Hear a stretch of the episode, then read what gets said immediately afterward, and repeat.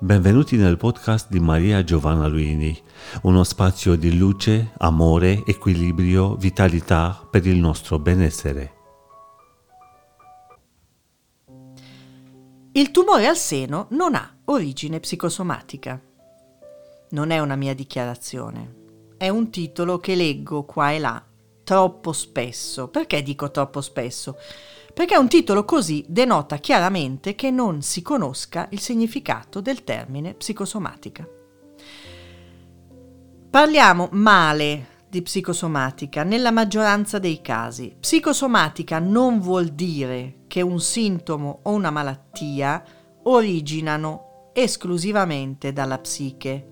Non vuol dire questo So di aver già affrontato questo argomento, ma dobbiamo ritornarci su perché se rimaniamo convinte e convinti che parlare di psi- psicosomatica significhi parlare di malattie o sintomi che originano da qualche stress o dalla psiche, si svilisce il vero contenuto della psicosomatica, si svilisce la sua realtà medica non solo la sua realtà psicoterapeutica.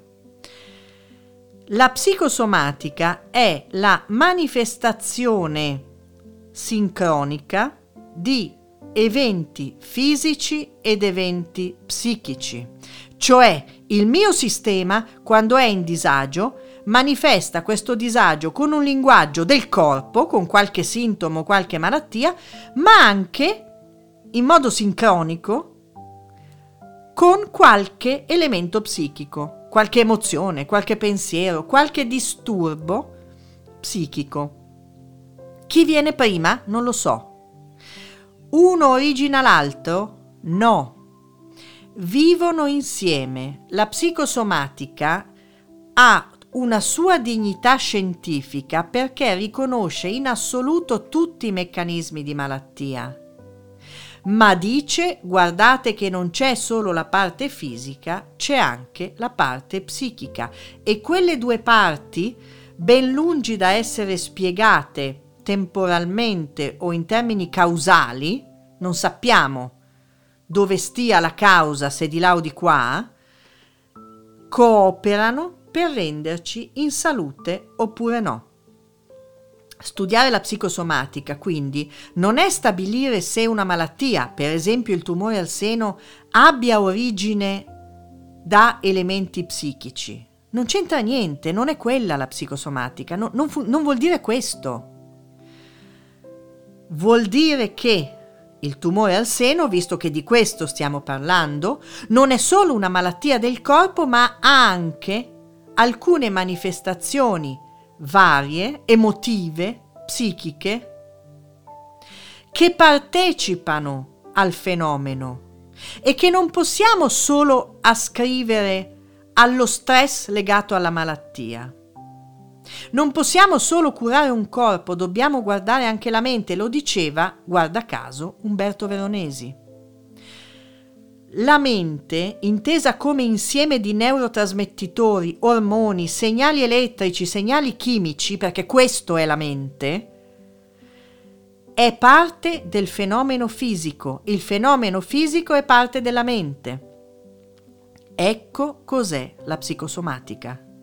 Ecco perché la medicina psicosomatica è la vera medicina, ma tutti i medici, anche senza volersi definire psicosomatici, quando stanno attenti non solo ai sintomi fisici, ma a come sta la persona nella sua globalità, stanno facendo psicosomatica.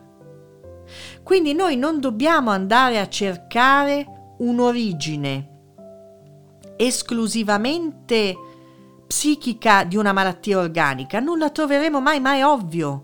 Troveremo però tanti elementi significativi che coesistono insieme alle alterazioni fisiche e quindi non potremo e non dovremo ignorarle, anche se siamo medici che si occupano del corpo fisico.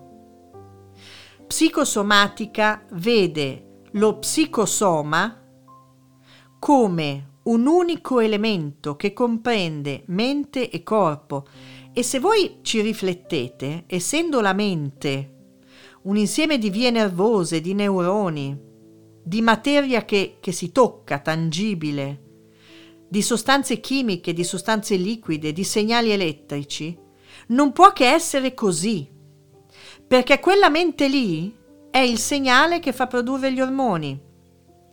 E gli ormoni regolano la duplicazione cellulare e quando la duplicazione cellulare sfugge o si altera, manda altri segnali e quegli altri segnali creano ulteriori alterazioni che vanno anche a muovere le emozioni e i pensieri, per esempio.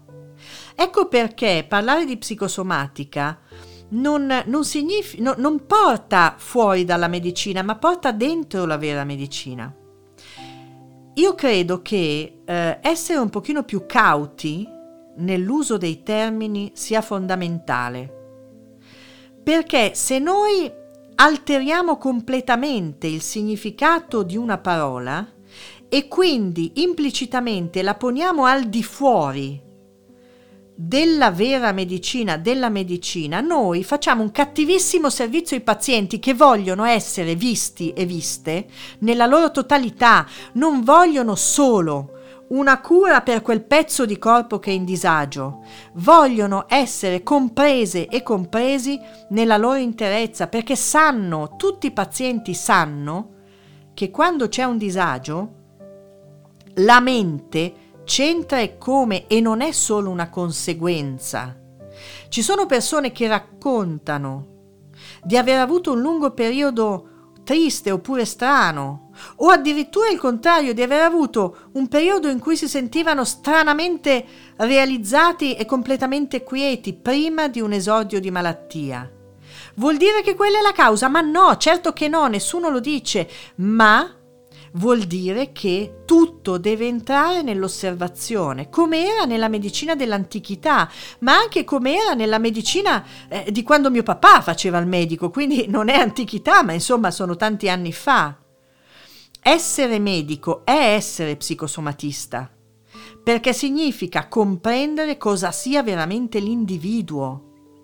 Un insieme che si chiama psicosoma che quindi non solo non esclude la mente, ma va a osservarla, va a ascoltare il suo linguaggio simbolico, di solito basato su immagini, per esempio, per aiutare anche il corpo fisico. Credetemi, le tecniche di psicosomatica, che sono tecniche spesso legate alle immagini, al, oppure al sogno, oppure all'arte, ehm, tecniche che vanno al di fuori della narrazione più razionale hanno un profondo impatto sulla funzionalità fisica.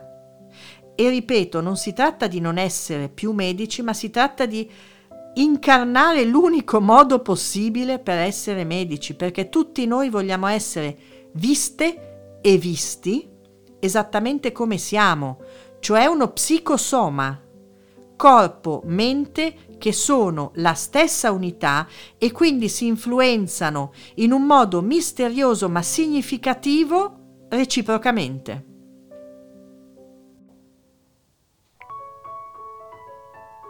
Avete seguito un podcast di Maria Giovanna Luini. Per una nuova dose di benessere ci trovate qui con nuovi appuntamenti.